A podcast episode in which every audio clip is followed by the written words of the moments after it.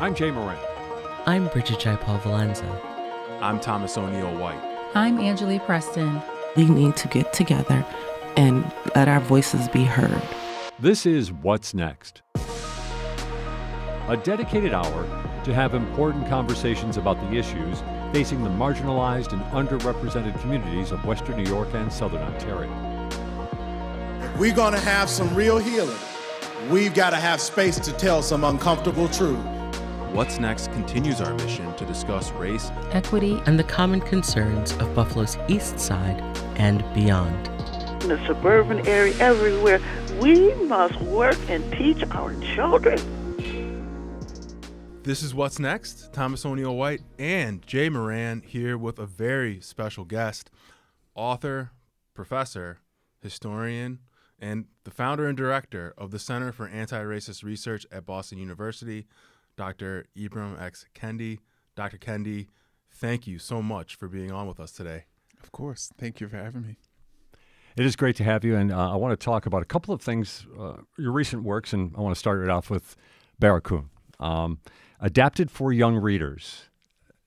Tell us what made this book important for you to do at this time.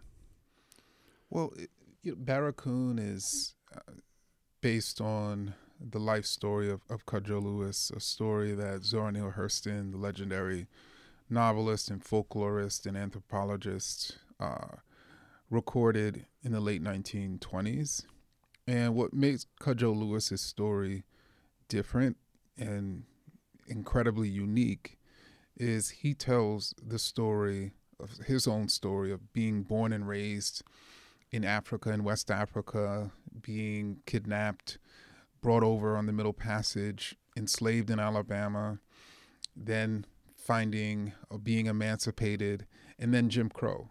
So his story really tracks so many different periods in, in modern history, in American history. And so being able to introduce young people uh, about the transatlantic human trade, about slavery, about Africa, about Jim Crow through through personal story. I don't know of another book uh, that that's a better introduction. And Zora Neale Hurston tried to get this published, but could not. Can you give us a little background on that? So Zora was not just intent on uh, collecting Cudjoe's story. She also wanted to write his story in a way that he spoke it. And so, you know, she wanted to, she, in her original manuscript, literally wrote Cudjoe's voice. And it, it, it was a voice of, of rural Southern uh, African Americans in Alabama. Uh, and they spoke their form of, of Ebonics. And so she wrote that out in her script, uh, or I should say in her manuscript.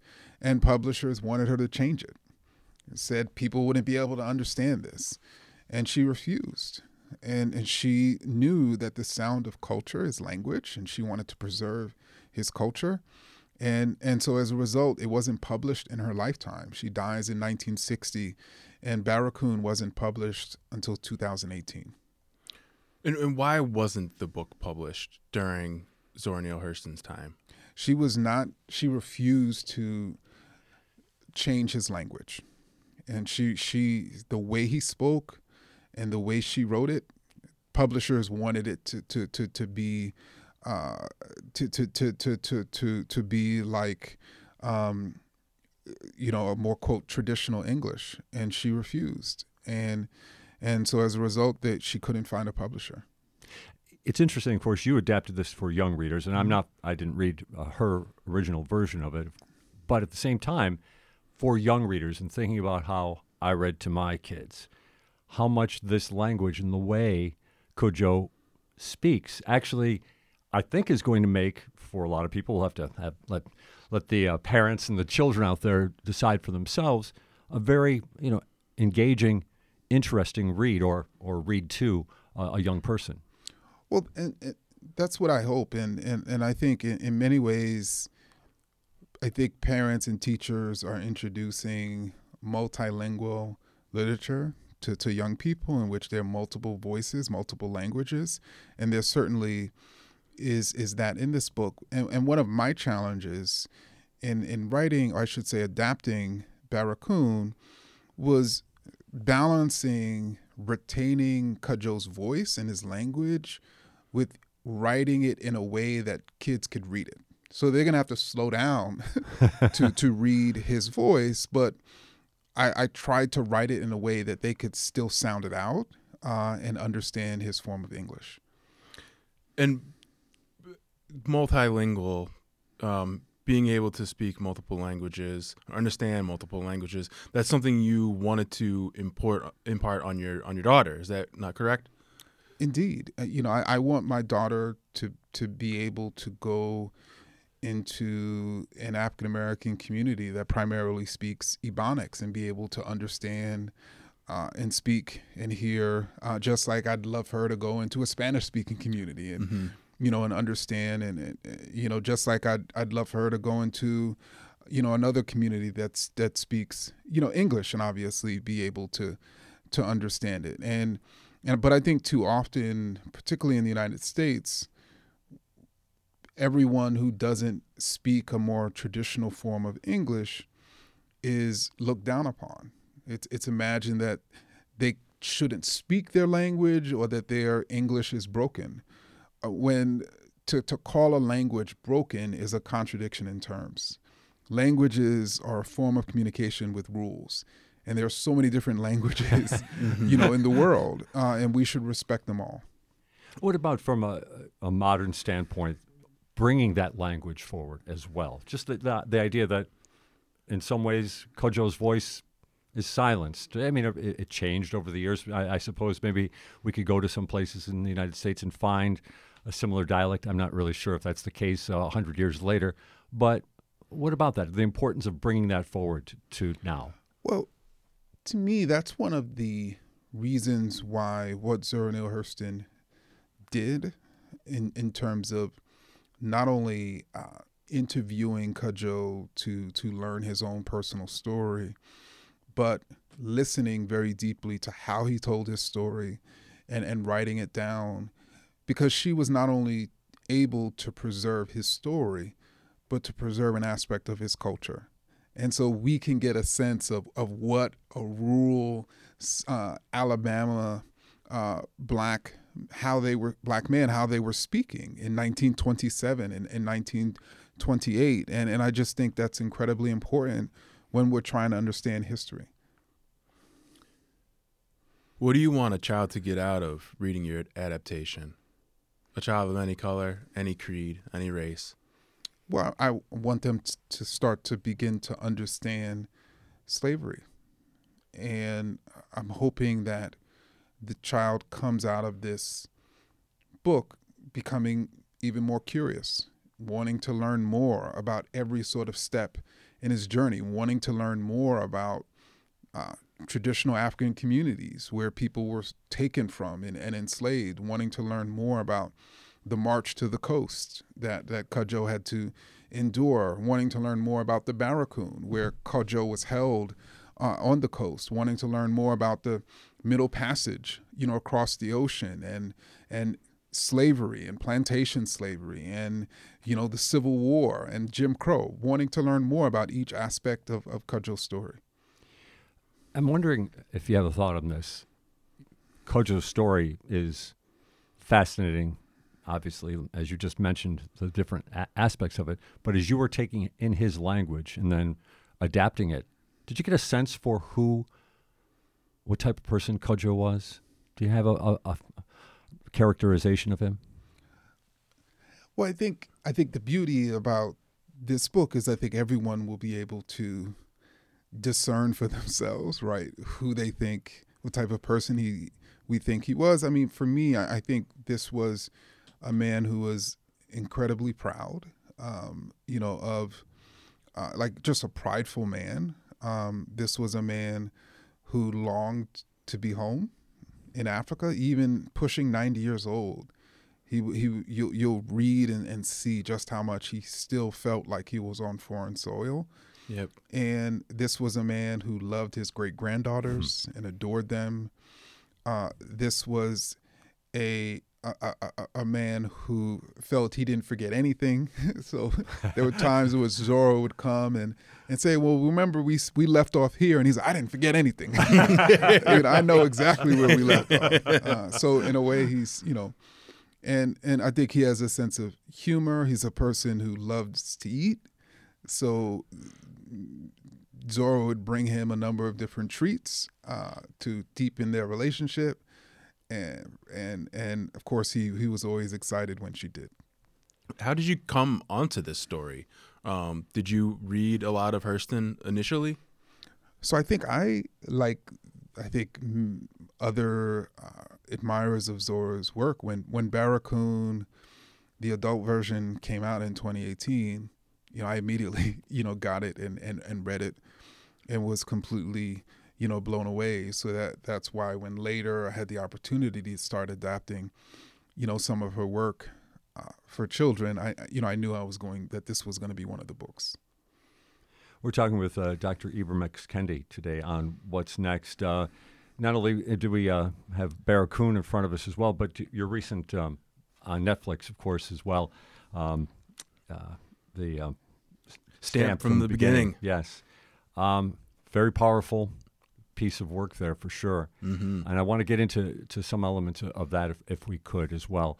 Um, what about that for for you? Let's go back to origin stories. It won the NBA, the National Book Award, right in 2016 for nonfiction. Um, what about for you that, that work? So I think in terms of the film, I think it, it, it certainly not only came about. Uh, certainly, it's adapted based on you know my book by the same title, Stamped from the Beginning. But this is a book, Stamped from the Beginning, that's a sweeping narrative history of of of anti-black racist ideas, literally from their origins in in 15th century Portugal, and they're spread around uh, Western Europe. Their sort of migration to colonial America and their sort of life in the United States. So it's a pretty extensive and detailed history. It, it, it spans well over 500 pages, and and certainly there are many many people who will sit down and read a narrative history book, uh, particularly if it if it reads well. Um, but others may not. They may not have the time. They they may not have the interest. But to me, this history is so critically important, and I think that's one of the reasons why I was excited to to work with with this team of incredible filmmakers to to to adapt it um, you know for the big screen. And and I'm glad it's on Netflix cuz you know many people have access to that platform. Uh, there's so much inside there that I want to get into and I guess I was going to hold this off till till later on a little bit but of the themes that you're covered there and there's so many uh, the one myth of the black criminal. Mm-hmm. um, again, it's so multi layered, but I, I, think about here in New York State. A few years ago, landmark bail reforms were made. And almost as soon as they passed, anecdotal um, accusations came out that these reforms made people unsafe. Let's, if we could, I want, I, re- I really think there's of all the elements inside that movie, and again, they're all somewhat intertwined, but the myth of the black criminal seems like of all of those things, it is there are so many layers to it, and the one that starts out and stands out is fear and fear mongering. What about that? And as you see it right now, I, don't want to ask you already on if you have hope. We can save that for later in the conversation. But when you see this, is that what? I'm I'm at a loss when I consider it. How this is ever going to be overcome? There are so many elements to it. I mean, there are, and, in many cases, uh, people are, are taught uh, to fear black people, and it's, it's it's it's almost instinctual, you know, for people. And but I but I but I also think that people not only sort of instinctually have been taught to to fear black people, they also intellectualize their fear and and and what I mean by that is people will say, well, it is the case that um, that the quote black neighborhood has more homicides or more violent crimes. So therefore, you know, black people are engaging in more violence and more crime. That that neighborhood is more dangerous, and they imagine it's more dangerous because there's more black people. The problem with those ideas is that they don't actually stand up to scrutiny. And so, one of the most obvious ways they don't stand up to scrutiny is that we are taught that what makes that quote neighborhood dangerous are the black people. so, if that was true, then that means all black neighborhoods, no matter their levels of poverty or wealth, would have the same levels of violent crime. But they don't upper income black neighborhoods have far and away low lev- lower levels of, of, of violence than lower income black neighborhoods. And it, that just so happens to be the case across racial groups. Mm-hmm. you, you have longer term poverty and higher levels of unemployment. You tend to have higher levels of, you know, violence. And I, I think one of the ways in which we can be rethinking this is instead of picturing certain communities as dangerous black neighborhoods, I think it's important for us to to begin to see them as dangerous unemployed neighborhoods. And then once we see that, who or what is the problem transforms. Because it's no longer the people in that neighborhood are the problem.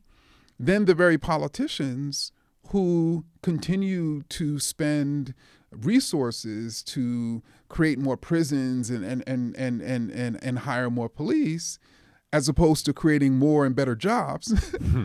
uh, you know become the problem and and it and it's not surprising to me that the very people who could could abolish the poverty and thereby the violence that's stemming from it are also blaming the people who are the who are the main mm-hmm. victims, you know, of that violence. It's it's to me it's it's it's it's interrelated. So I'm saying that all to say that I wish that we could, as a human community, recognize that no racial group is more violent or more dangerous. But if we create conditions where people are forced to live in poverty, we create conditions where people don't have access to um, to to to to to mental health services, where people don't have access to uh, services for, for addiction, when we create uh, all sorts of conditions, that's going to lead to more violence. And then we're going to blame those people as opposed to us for creating those conditions. I want to take us back uh, to 2020, um, following the murders of George Floyd and Breonna Taylor. There was a lot of talk of uh, of a racial reckoning that year.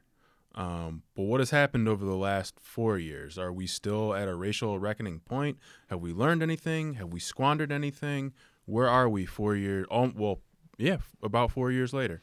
Well, actually, let's let's take it back to 2020 because during almost immediately when Americans of, of of all backgrounds, you know, in the smallest and largest of, of towns started demonstrating against uh, police violence and and racism, uh, there emerged this narrative that demonstrators and these demonstrations were quote violent.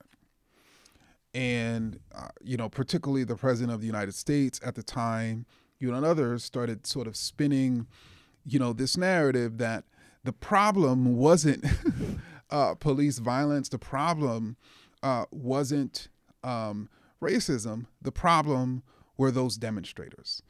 And what's ironic is uh, by the end of the summer, uh, studies had shown that more than 95% of demonstrations that summer were actually peaceful. And then of the mm-hmm. remaining ones that were violent, the majority of those turned violent because of police violence. right? So that's the irony is people were demonstrating against police violence and suffering police violence, which is actually what happened in Buffalo, where the elderly uh, man was was knocked over. Uh, you know, by a police officer. And then the president of the United States, who claimed he's a defender of white people, uh, admonished this elderly white guy, mm-hmm. uh, you know, for uh, you know, even though he was a, a victim of police violence. And and and so then it went from the demonstrators are the problem to CRT is the problem to wokeism is the problem to now DEI is the problem, all covering up the actual problem that we called for in uh, in 2020, which was racism. And the irony about each of those elements is the way that it was positioned in 2020 was that these demonstrators are coming for white Americans. CRT is anti white. DEI, wokeism, is anti white, which inflamed Americans to think that, particularly white Americans, that that this sort of movement against racism was a movement against them, which then even inflamed uh, younger people to pick up guns and and engage in mass shootings, thinking that they were defending white people, which also happened here in Buffalo. Um, I just have to make a note. Um, speaking of what happened in Buffalo and police violence, um, my colleague Thomas O'Neil-White was covering one of the protests and was among those pepper sprayed uh, here Yes. in the city of Buffalo in 2020. Got Um, it pretty good. Yes. Um, racism and the police. I'm, I'm just throwing that out there as a just two words that, that, that or two terms that uh, don't have to come together, but are the two intertwined right now? I, I mean, I, I think that in, in, many ways, a lot of Americans who were in denial about the pervasiveness of racism and particularly racist violence have been awakened uh, to to that problem through witnessing police violence, in which it was unmistakable to them that uh, that that violence occurred because of racism. But I, I, think it, it is important for us to, to think even more broadly than the police. Like it's it's very easy for us to essentially position the police uh, as the problem. Uh, and you know, going back to what we were talking about earlier, if if you let's say you're an elected official and you constantly create this narrative atmosphere that people in a particular community are animals or, or rapists uh, or thugs uh, or super predators. Um, so you create that idea and you get people in the community fearing them as dangerous. Who's going to be included in those people in the community? The police. And then you send the police into those communities and say, protect us from those animals. What do you think is going to happen? Um, and, and so I think it's, you know, what the police when police are engaged in violence, it's part of a larger problem of, of us imagining that those people who are subjected to police violence are the problem, as opposed to the conditions that they're forced to live under being the problem. What about the training for police? We hear a lot of that talk. Um, is it clear that A, there needs to be more training, and B, that the training could be successful? I mean, can we take the same people who maybe have been entrenched in this for 10, 20 years and expect them to change and change a community like Buffalo? To me, that that is that is a steep climb, uh, and I mean, and and it's a steep climb, uh, largely because of what we were just talking about, and even the history of policing. I mean, you know, you know, the, the obviously policing in the United States, you know, emerged uh, during the enslavement era as slave patrols, right? So, can you imagine if we were having this debate in 1830 and we were saying, yeah, we need to figure out ways to better train those who patrol enslaved people? I mean, it, it would be inconceivable, but that's pretty much what we're doing now, expecting. Uh, things to change, and and unfortunately, there was more police violence this past year than in 2020. Uh, and so the police violence is not ebbing. Uh, and and and and so I think that's one of the reasons why you know people are calling for a complete reimagining, you know, of public safety. Because when you imagine that what's going to keep you safe are prisons and police, you're actually creating danger for the community. I wanted to quickly circle back because you had mentioned uh, DEI, CRT, uh, wokeism. Can you can you kind of explain uh, for us the the co-opting of the of this kind of social justice language uh, by folks whose motives are not on the level?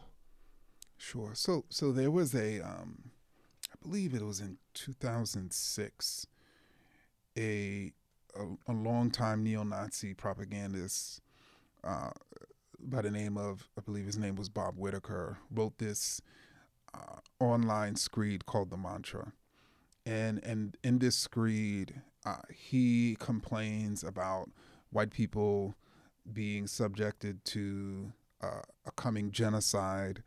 He ends the screed stating that anti-racist is code for anti-white.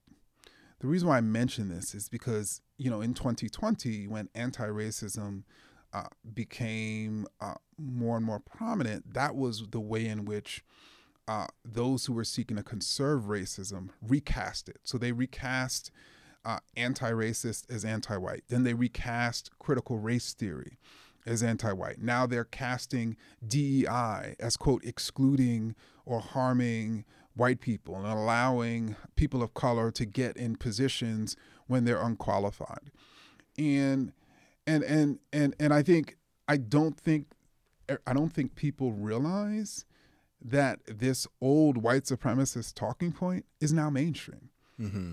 And and I don't think people realize that they believe white supremacist talking points. And and cuz obviously, can you imagine if you believe that people are coming for you violently, right? People are coming for your job. Um, and you know what type of reaction that's going to create that's going to create a violent reaction that's going to create a divisive reaction that's going to create all sorts of division in society and then if you as an elected official present yourself as the defender of those people right as the savior of those people then you're able to manipulate them into supporting you when your policies are actually what's really causing them harm um, I wanted uh, just to swing back just a little bit back to the myth of the black criminal, mm-hmm. because uh, I, I, would love to get some thoughts on, from you of how we can address it on this program and try to to counter that narrative to a certain extent. But um, in, in uh, back into the uh, into the, the documentary or movie, you have a nice aside about Ida B. Wells, who does this incredible work of going into the South and countering these lynchings that are taking place throughout the South. People accused of doing heinous crimes, strung up without jury or judge, and yet she's able to counter that. And now, she didn't necessarily have a lot of publications. She didn't have modern broadcast. She didn't have social media. So, although her work was valiant, it probably didn't do a lot to necessarily change the narrative of the time. Now we move back to here at this time, 2024. Is there enough bandwidth? Is there enough conversation to counter this myth of the black criminal? I, I, I think it's it's a, it is a very difficult um, conversation, and and I think the reason why it's so difficult is because the idea that black people are dangerous is a widely held belief. And it's not just believed among non-black people, even black people believe that idea. And and and and and so it it it is incredibly like it is very difficult for people to to to sort of overcome that idea. The other challenge, and I think we were getting at this earlier, is that if and I think you mentioned earlier that with with bail reform, it it, it then led to some people claiming that someone who received bail committed a crime. So what happens is like in order to transform our criminal legal system uh, with new policies, the opponents of those policies can always claim hmm. it was that policy that then led to, you know, that you know that homicide you know or, or you know that that robbery and and and and and that then undermines the work right? There's no data behind that. If, if anything, the data is supporting that it's reducing it, but it only takes one. And so then people get scared and fearful. Then they think that policy change or that narrative change is going to harm them. So actually, one of the things I would I would actually I constantly encourage people to do is to look at the top 10 leading causes of death in the United States or even in, in, in, in, in Buffalo. The top 10 leading causes of death are not homicides. There's not there. Violent crimes are not there. It's diseases, it's suicides, it's unintentional injuries. And, and the reason why I'm mentioning that is because if people were serious about surviving and creating safety, then all the money we're spending to um, to lock people up or to hand out guns to to to sort of uh, agents of the state, we would be actually uh, pouring into research for better treatments. So people, when they get cancer or heart disease, they're they're less likely to die or mental health treatment. So so people are less likely to commit suicides. Or we would be taking guns off the street since those guns are leading to massive spikes in, in suicide levels, particularly among white men. But that that's what sort of goes to show for me that people aren't really truly about safety, you know, because they're not really talking about the main way in which Americans die. And uh, just, uh, Buddha, just uh, did a little uh, quick research about in Buffalo. Um, in terms of uh, assaults are down, robberies are down, burglaries flat, uh, homicides were way down in 2023 in Buffalo. We're with the Dr. Ibram X. Kendi this morning on What's Next, and glad to have him along. We've been talking about his newest book, Barracoon, adapted for young readers, the Zora Neale Hurston book, and also about uh, his recent uh, documentary on uh, uh, Netflix, uh, stamped from the beginning, which was also an adaptation of his 2016 nonfiction book as well. if you don't mind, how about for you? I'm just, if I could explore a little bit your personal background. What what brought you to this type of scholarship? It was quite the journey. you know, I, I think it was. I grew up in in Queens in, in the 1980s and 1990s, and particularly in the 1990s, as, as as many people know, this was a decade in which, particularly Black youth, were constantly rendered the problem. Hmm. So it was imagined by both parties that we were super predators. It, it was imagined that uh, black girls were, quote, having too many babies because they wanted to get welfare. It was imagined black kids did not value education. We were constantly being lectured to, we were constantly being demonized, you know, in the media. Uh, we were imagined to be a menace to society and on and on. And and and so by the time I graduated high school, I was trying, I, I had thought that black people were the problem. And when I got to college, I started to study African American history. I started to uh, study racism, and I started to realize that that that wasn't the case. And and the more I learned about how we have problematized a group to cover up the real problem, which are the structure, the structures of racism, the more I wanted to learn more. And the more I wanted to learn more, the more I wanted to share my research and training, you know, with others. What does your your work, your ongoing anti-racist work mean for for white people and their children moving forward? I mean, there's so many different ways. I mean, I think the first thing that comes to mind is that one of the major fears uh, is the continued growth of white supremacist organizations.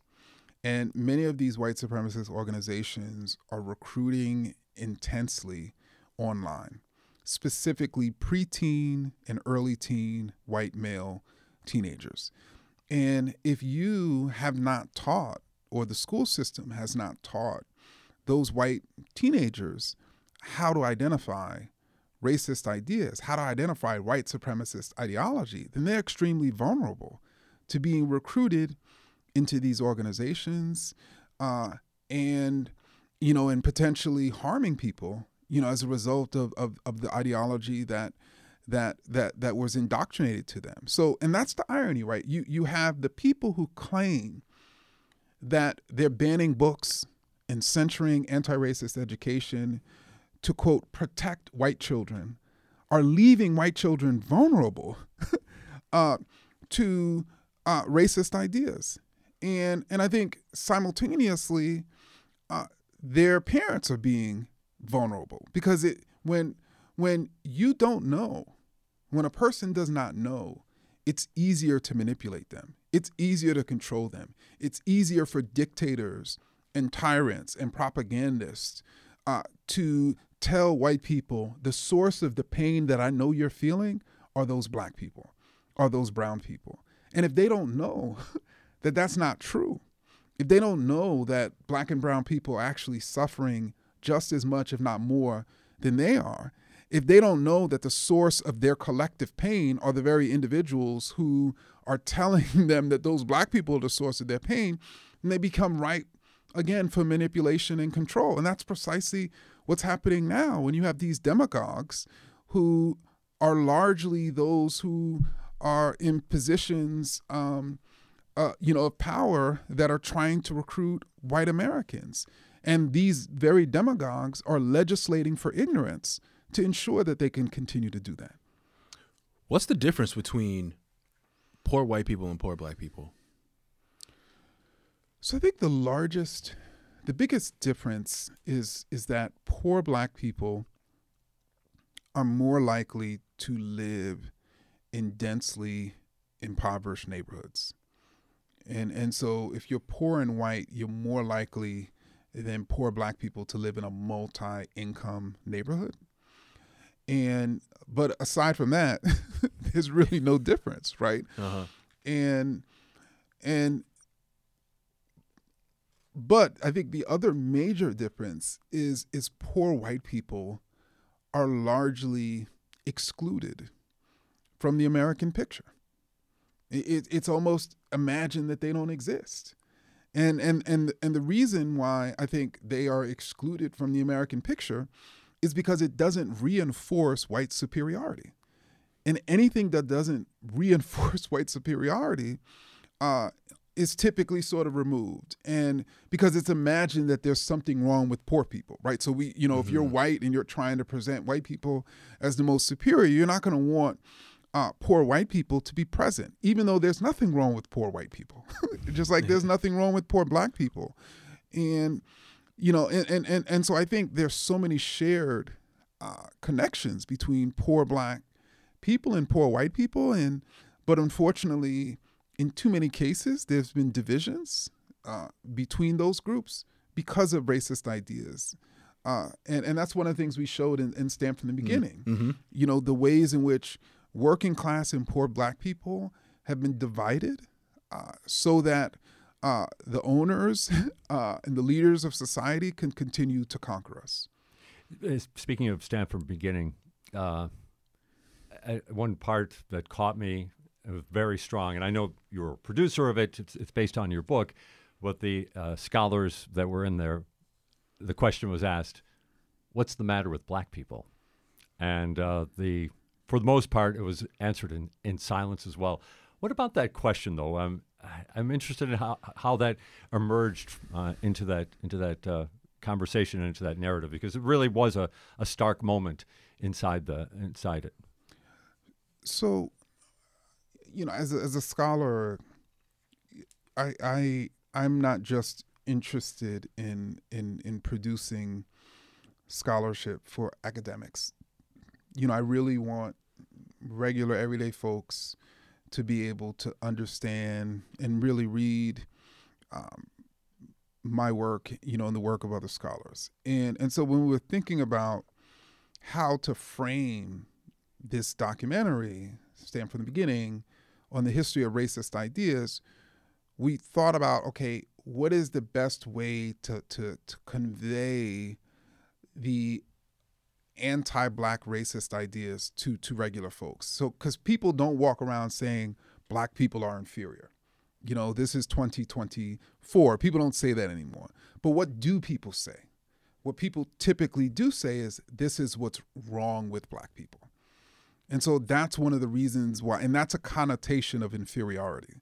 When you c- convey that a particular group that there's something wrong with them or right about them, better or worse, that's a connotation of inferiority. So that's one of the reasons why we we wanted to sort of frame the film with that question. I'm interested also because you have the book, you have the movie, and I'm sure there's you know you're communicating your message from your scholarship. What about your scholarship though? Are there still areas that you feel you need to go to? You need to keep digging in. Are you still being surprised about about what you find out about the history of Black America? Oh, I mean, I mean that that is to me one of the best parts of being a, a scholar is because I, I have the opportunity to constantly conduct research, constantly relearn and rethink and revise uh, and think more deeply about how racism is operating, how we can be anti-racist, about the history of of, of African Americans, and and and that it's it to be a scholar is to be on a constant sort of journey of discovery, and and if you're truly on a journey of discovery, you're going to constantly find things that are that are new and different, um, and and and I think that that's incredibly important. Um, and and and that's one of the things I, I enjoy most about being a scholar. Given the work you do, given the position that you're in, how do you deal with some of the pushback you get? I think let me just say I think the biggest challenge that I have with the pushback specifically about me and my work is that a lot of the pushback misrepresents my work and then attacks the misrepresentation. Hmm. So like what do you do? like, you know, what do you do if like, you know, if you're a member of the Buffalo Bills, right?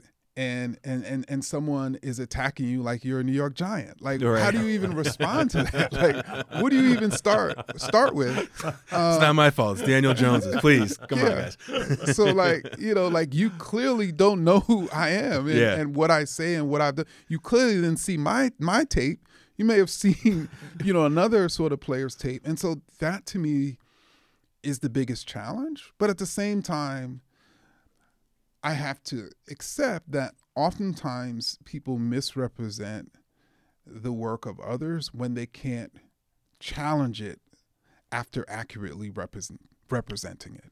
And so I try to just remember that, that just the wide misrepresentation of my work possibly is because the work is heavily researched and cited, mm-hmm. you know, and evidenced. And uh, but it's hard. It's constantly hard. I saw you speak uh, here in Buffalo in 2019. I think it was just after uh, perhaps uh, How to Be an Anti-Racist came out, and the I recall I was over at Babeville, which I think is a place where you're heading to uh, shortly, actually, to for another uh, speaking engagement as well. And you were on. I don't recall the gentleman's name who was on stage with you. I think he was a podcaster from Philadelphia. But in, I was interested because I, I I guess I was looking for a how to, how to be an anti racist. Um, but you, you took us through the history of slave trading, how slave trading really started with Slavics initially. I recall that as well. But the two things I remember you making uh, points about black people just need opportunities and resources. Do you still feel that? And if that's the case, can you point to opportunities and resources that can get to people to make a difference in this in this society. Sure. Well, and and you know, let, let me just you know, let me let me just say that I do still still believe that that's all black people need. I, I don't think that that black people need like that there's anything wrong with our behaviors or our cultures as a group. Um, certainly there's nothing wrong with our genetic makeup. And and let me just sort of say when I say that there's nothing wrong with our behaviors, I'm not saying that there's no individual black person who couldn't be working harder or who shouldn't have engaged in that violence. What I'm saying is when we think about black people, we should be thinking about a group of people and comparing that group of people that have people who work harder and don't work hard with with other groups of people who also have people who work harder and don't work you know as hard and and and so when we think of black people as a group that's all black people need like any other group is is resources and opportunities and, and you know i mean i think in terms of uh, what could be provided basic incomes for everyone, including black people, so that we can eradicate poverty. I think reparations. Uh, it, it's hard for anyone to claim that they have a problem with the racial wealth gap and and somehow propose a solution to closing that gap that doesn't involve reparations when wealth is passed on uh, and and accumulated over time um, you know, certainly uh, ensuring that uh, healthcare, high quality healthcare, is free and available for everyone. Uh, you know, I think those three things could go a long way uh, to uh, providing more resources and opportunities for, for, for Black people and everyone, clearly. How does your work and your research reflect on what has or what hasn't happened in Buffalo and Buffalo's East Side since the tragic events of May 14th? Well, I mean, I, I what the biggest thing I would say is I, I, I, I think that since then, the very theory that operated within the mind of of that shooter has become even more dominant in American society.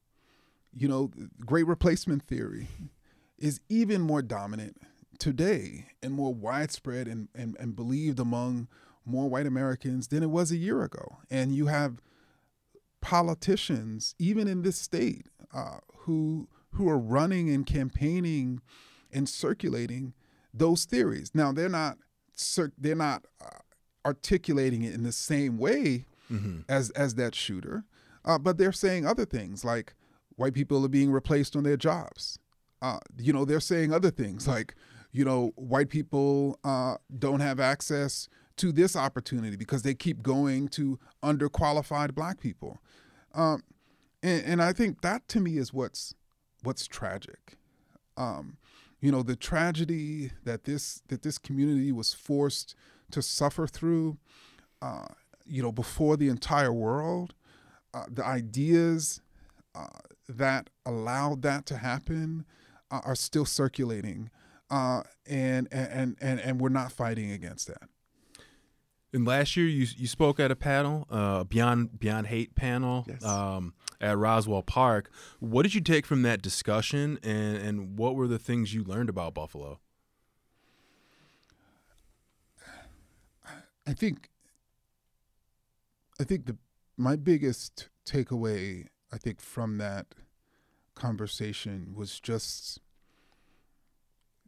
the depth of the grief that I think people were still facing and and and and dealing with sort of many months afterwards. And certainly intellectually I could imagine that that would be be happening but it but it's another thing to really come to the community and and witness and feel and hear that that that level of grief I mean there were so many giants uh, you know of the community that were just taken and uh, and, to be taken in such a way I, I just yeah I witnessed the the grieving uh, that still was persisting.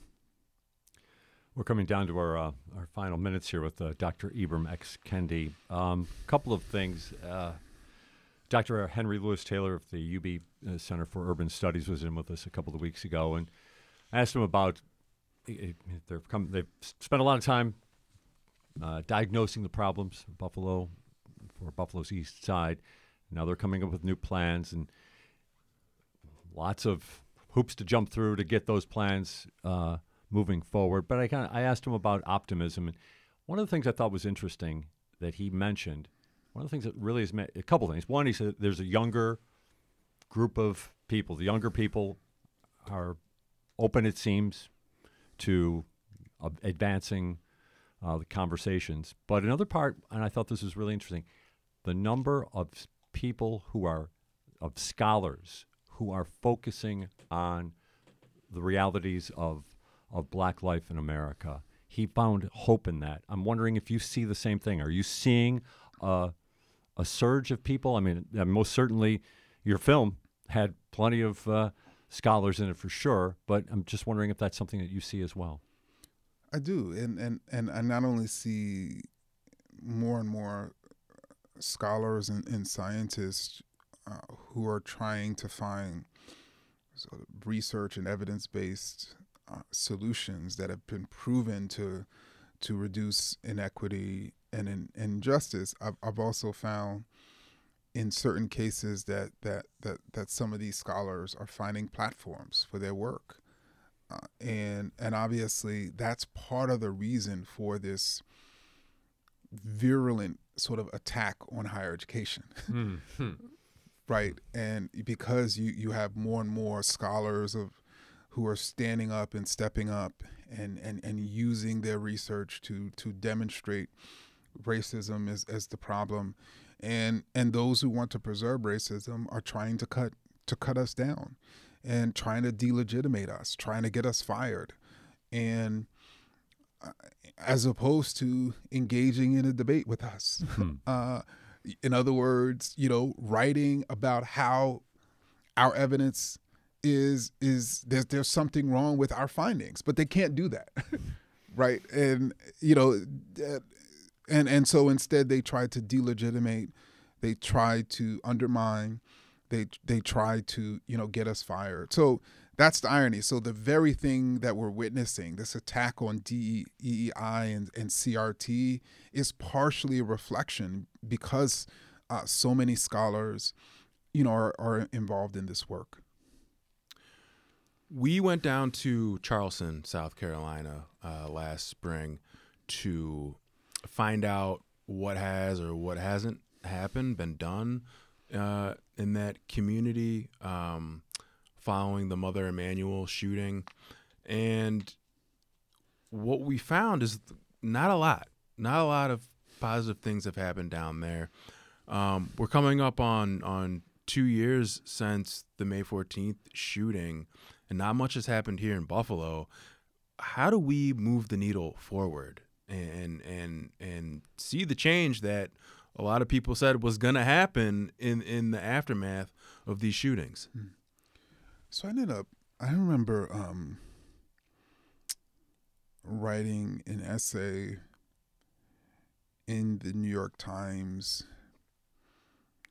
after the police shooting of Philando Castile uh, in, in in Minnesota. This was a, a young black brother who was pulled over by a police officer and uh, told the officer as as he was uh, supposed to by law that he had a a weapon you know in, in the car. He didn't reach for the weapon and or do any of, of that but the the officer ended up shooting and killing him with his girlfriend uh, you know in the car.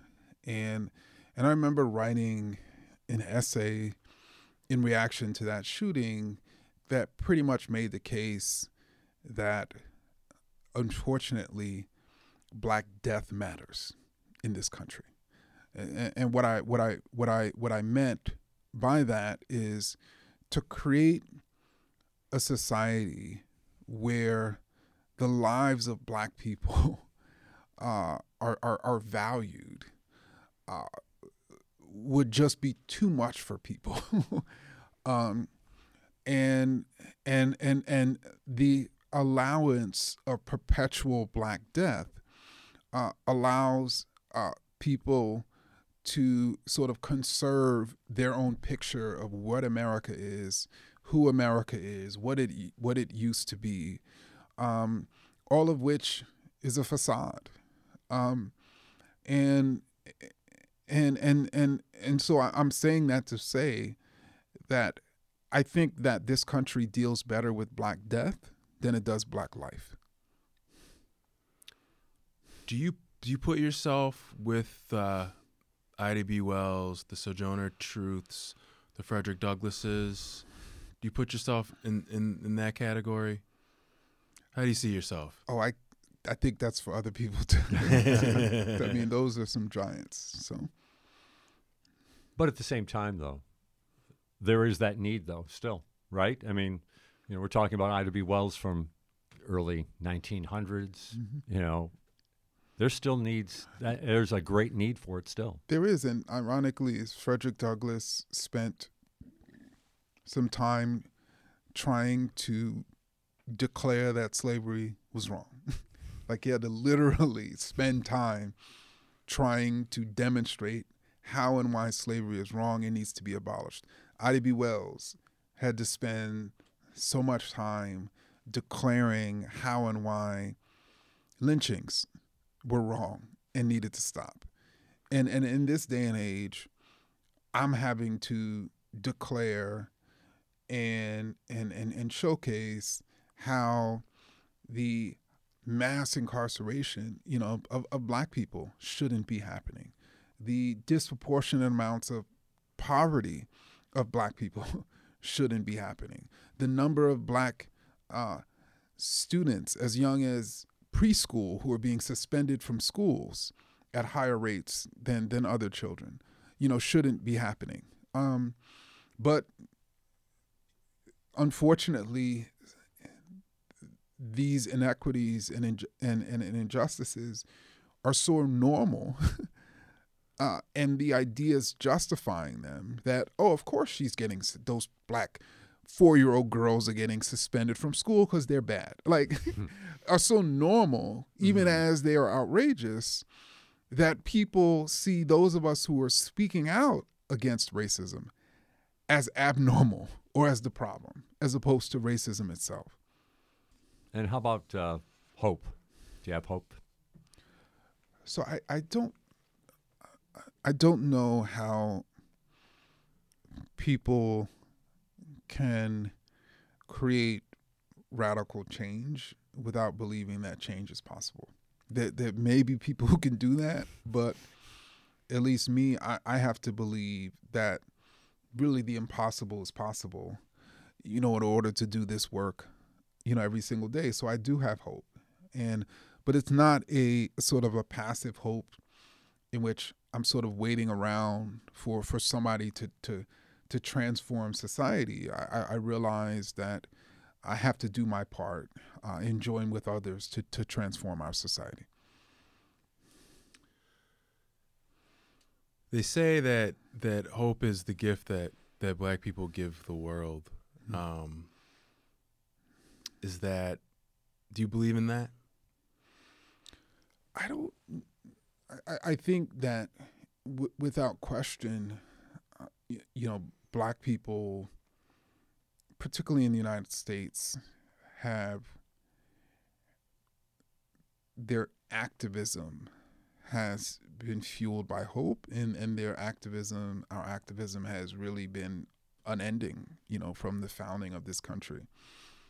I also think that other groups of subjected peoples, you know, in this country, you know, and others have their activism have also been fueled, you know, by hope. And so for me, I, I think hope is is is is the is is the gift uh, to humanity by people who are subjected, uh, who are subdued, who are oppressed, who are told that they're nothing. Um, and and fortunately those human beings have never lost hope that they can transform their conditions Well, all I can say, uh, Dr. Kendi, thank you very much for your time. Thank you. And your work. Um, and I can only encourage you to continue moving forward. Um, thanks very much for being with us on What's Next. of course thank you for having me And this is What's Next. You've been listening to author, professor, historian, and founder and director of the Center for Anti Racist Research at Boston University, Dr. Ibram X. Kendi. And you're listening to WBFO and WBFO HD1 Buffalo, WOLN Olean, and WUBJ Jamestown, your NPR station.